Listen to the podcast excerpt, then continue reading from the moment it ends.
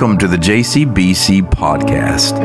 My name is Sean, and I'm so grateful that you found our podcast. Listen, the JCBC podcast is a collection of several sermons that have been preached over the years at Johns Creek Baptist Church. I pray that as you find these sermons and you listen to them, they would meet you where you are in your journey. And I trust that God will do something in these words to lift up your head, if only for a little while. So go ahead and subscribe to us and follow along. The grace and the peace of our Lord rest on every heart and in every mind today. As we prepare for our mobilization fair, can I just take a moment of just pastoral privilege and, and welcome some folks here? In addition to all of our JCBC leadership who will be peopling up these tables outside in just a few moments. We have, as guests to our campus today, several of our missional partners. And just can I, I didn't tell you I'd do this, but can I do this? If you are in the room, balcony or below, and you're operating a table and you're a missional partner of ours somewhere outside of JCBC, would you do us the honor of standing so we can recognize and thank you and welcome you? Perfect. Great. I see you over here. Great. Thank you. Thank you. Yeah. We are really grateful that you would spend your morning with us as we find the common ground that we share in, in serving uh, the Lord's world today. Uh, today, yeah, you're going to be asked to say yes to some things. I'll make no apologies about that. I'm going to ask you to say yes to some ways that your church needs you. And, and I'm going to ask you to say yes to some ways that our missional partners are serving the Lord and some of the most vulnerable in the world. And yeah, I'm going to ask you to sign your name on a piece of paper and fill in a blank and and stand in the gap and plug a hole in the places where we need you in this season of growth that we're experiencing. But I want you to, to be very clear about one thing. I'm not just asking you to sign your name and fill out a blank and plug a hole and stand in the gap. I am asking you to do those things. I'm asking you for more. For more. In the second letter to the Corinthians, Paul writes this letter to his friends. He had already been to the church at Corinth and he had expressed to them a deep desire that he had to go back and see them again. But then, because life happens, for a number of reasons, he could not return to see them in the time and the fashion that he wanted. And rumor was beginning to spread that Paul was not a man of his word. And some were saying that Paul is one of those people who you know, they say one thing and then do another. And in the context of somewhat defending his reputation, but also teaching, Paul attempts to describe to them no, no, in faith, there must be congruency, integrity, continuity between your inner life and your outer life. What you say must match what you do. And in that context, he goes on to explain this comes from the very nature of God's capacity to keep a good promise as well. And in the first chapter, the 20th verse, we hear Paul say these words For in him, that's Jesus, in him, every one of God's promises is a yes. For this reason, it is through him that we say the Amen to the glory of God. A fascinating passage that just really can stay hidden there, tucked away, if you're not aware of the power the potential of this verse. He's essentially saying that in Jesus, we see fulfilled in Jesus every promise that God has ever made or will ever make. That Jesus, in essence, is the great yes of every promise that from time to time we wonder God will keep or not. What promises are those? The promise that I will never leave you nor forsake you. The promise that if I fall flat on my face and I blow it. And my life comes unraveled at the seams, the promise that your life is not over yet, that that which is broken can be mended.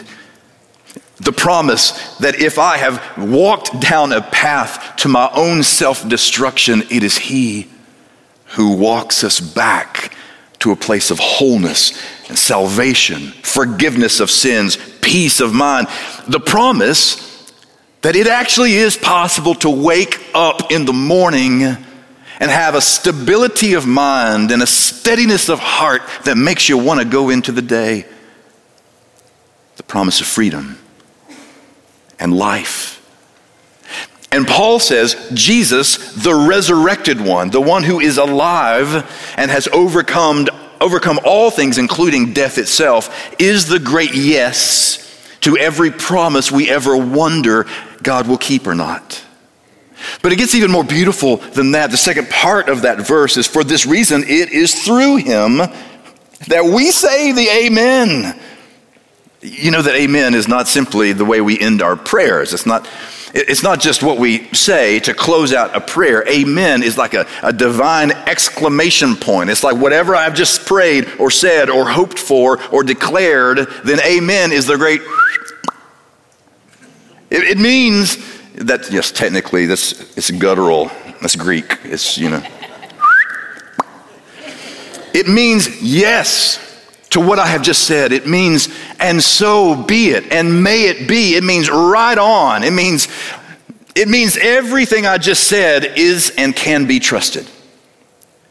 So when we are the great amen to the yes of God, Paul is saying Jesus is the yes to every promise we wonder God will keep or not, but our lives become the great amen, the great exclamation point through which the yesness of God lives.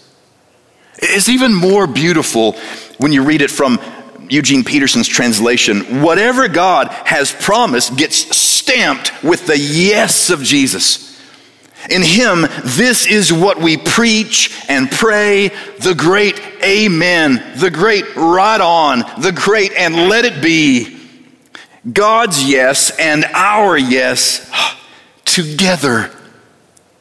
Gloriously evident. God affirms us, making us a sure thing in Christ, putting His yes within us. Do you realize what this is saying? It, it's as if Paul is saying everything God ever promised is seen in the life and resurrection of Jesus. He is the great yes. But because God has put God's yes in us, then any promise God desires to keep in the world, God will keep through us. That means we live and order our lives in such a way as to be the amen to the resurrection.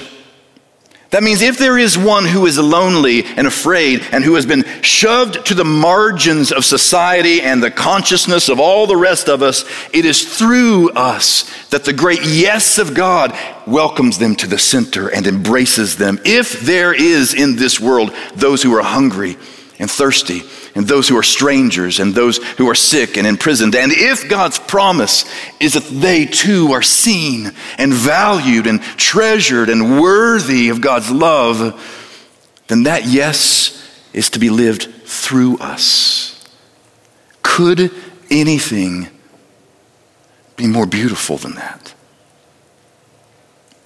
The trouble is, the only thing that can stop the yesness of God working through you to a hurt and broken world is your no.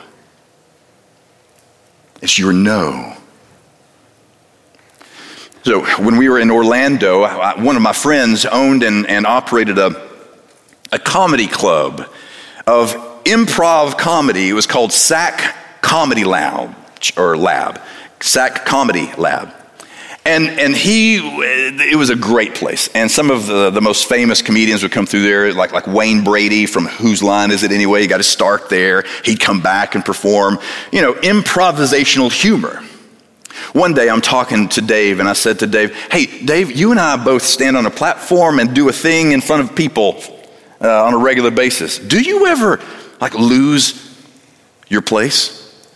Do, do, you ever like draw a blank and you, you get stuck and you're like, oh, there went the computer screen, blip is gone. I don't know where I am anymore. You know, my pulpit, by the way, disappeared this morning.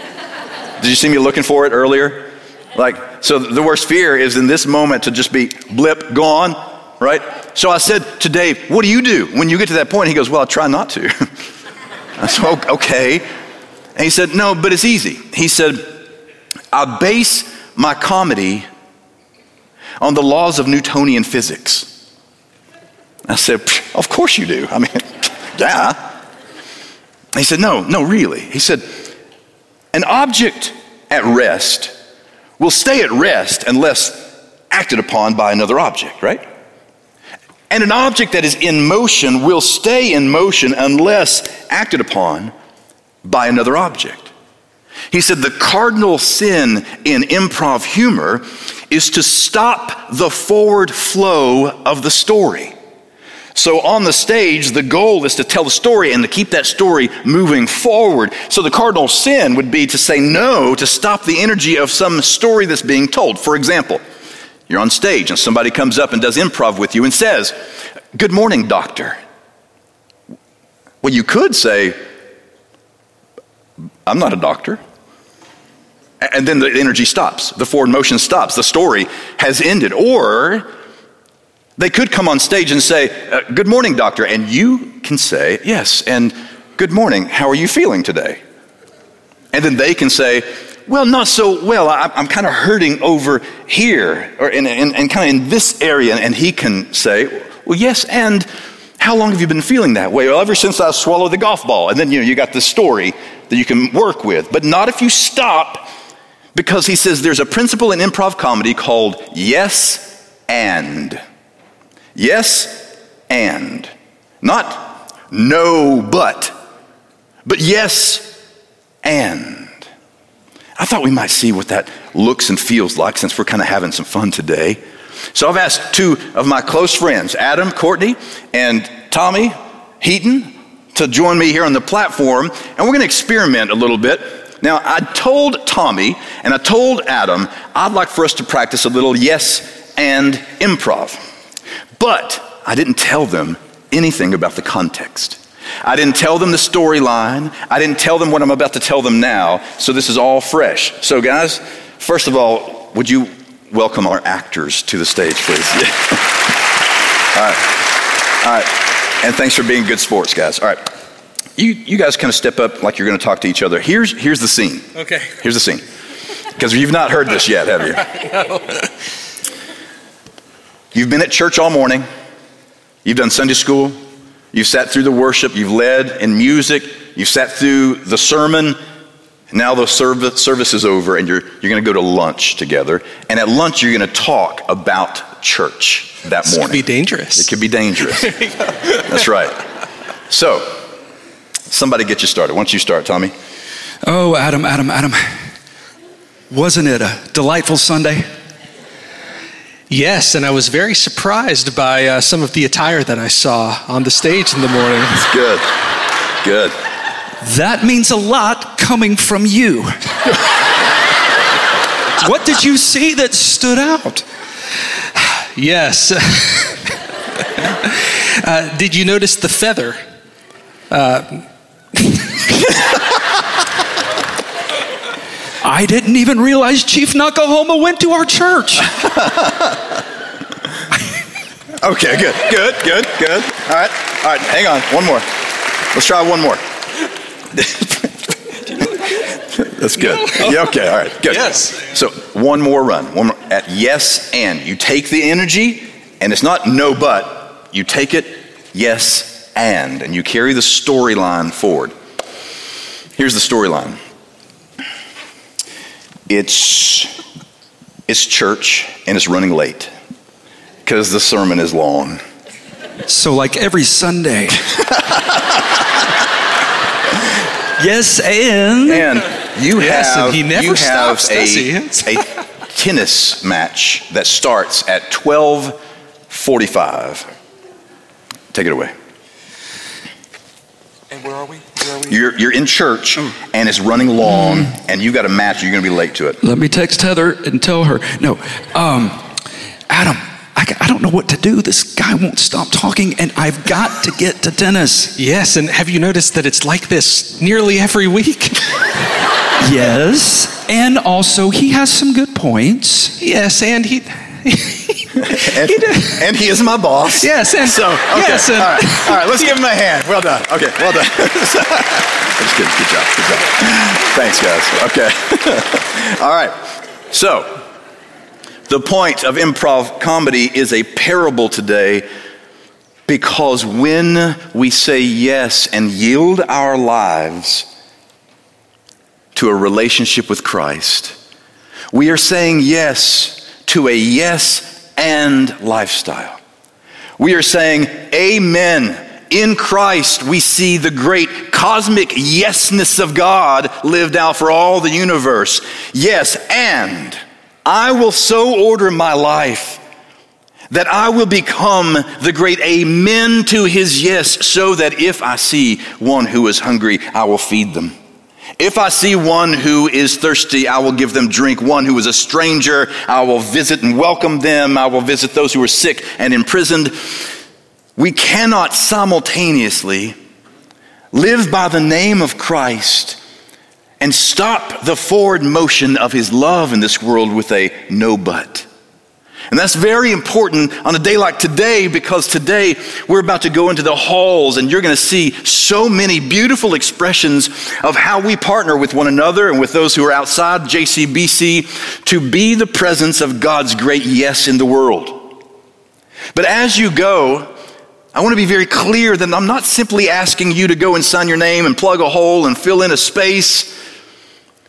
The truth is, you'll visit a table with our nursery asking for particular needs because our nursery is exploding with growth.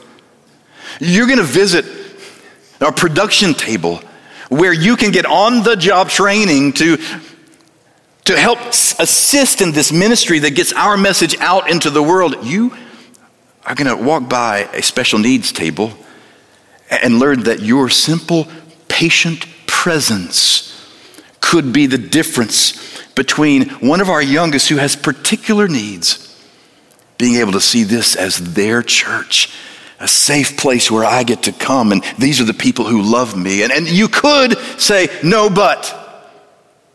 No, but see, I'm, I'm not really good with technology. No, but it's not my passion or a spiritual gift to fold burping cloths in the nursery.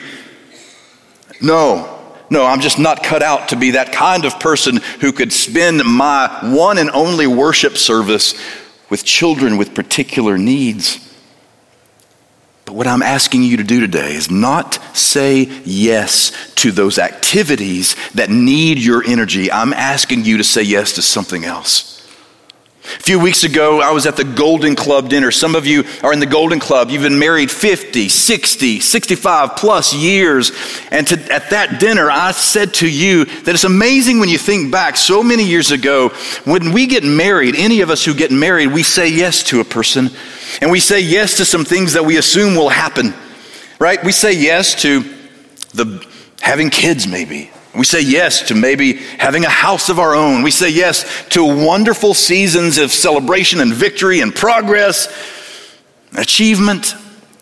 But rarely, when we get married, do we ever really know all that we're saying yes to. I mean, I, I, meet with newlyweds who we do their ceremony all the time, and it blows my mind how much you don't know what you're saying yes to. Amen? I mean, you don't. Uh, you, you think you're saying yes to this fairy tale, and you are, but you're also saying yes to the sickness and the treatments and the loss of income. And you're saying yes to those seasons that can become so dark and so frightening, you're not sure you want to make it through it. You're saying yes, not just to the one who makes you smile, but the one who you just want to But you're not saying yes to those things. You're saying yes to a person. and all the mystery that that person is and is becoming and will be becoming for the rest of his or her life. And I'm saying to you, when you sign your name to volunteer and learn more about these ministries and the mission of the church, you're not saying yes to these things, you're saying yes to the person of Jesus Christ. And you're saying, I will make myself available to become the amen to the great yesness of Christ in this world. And when you do that, in whatever expression it takes today, you have then become truly available.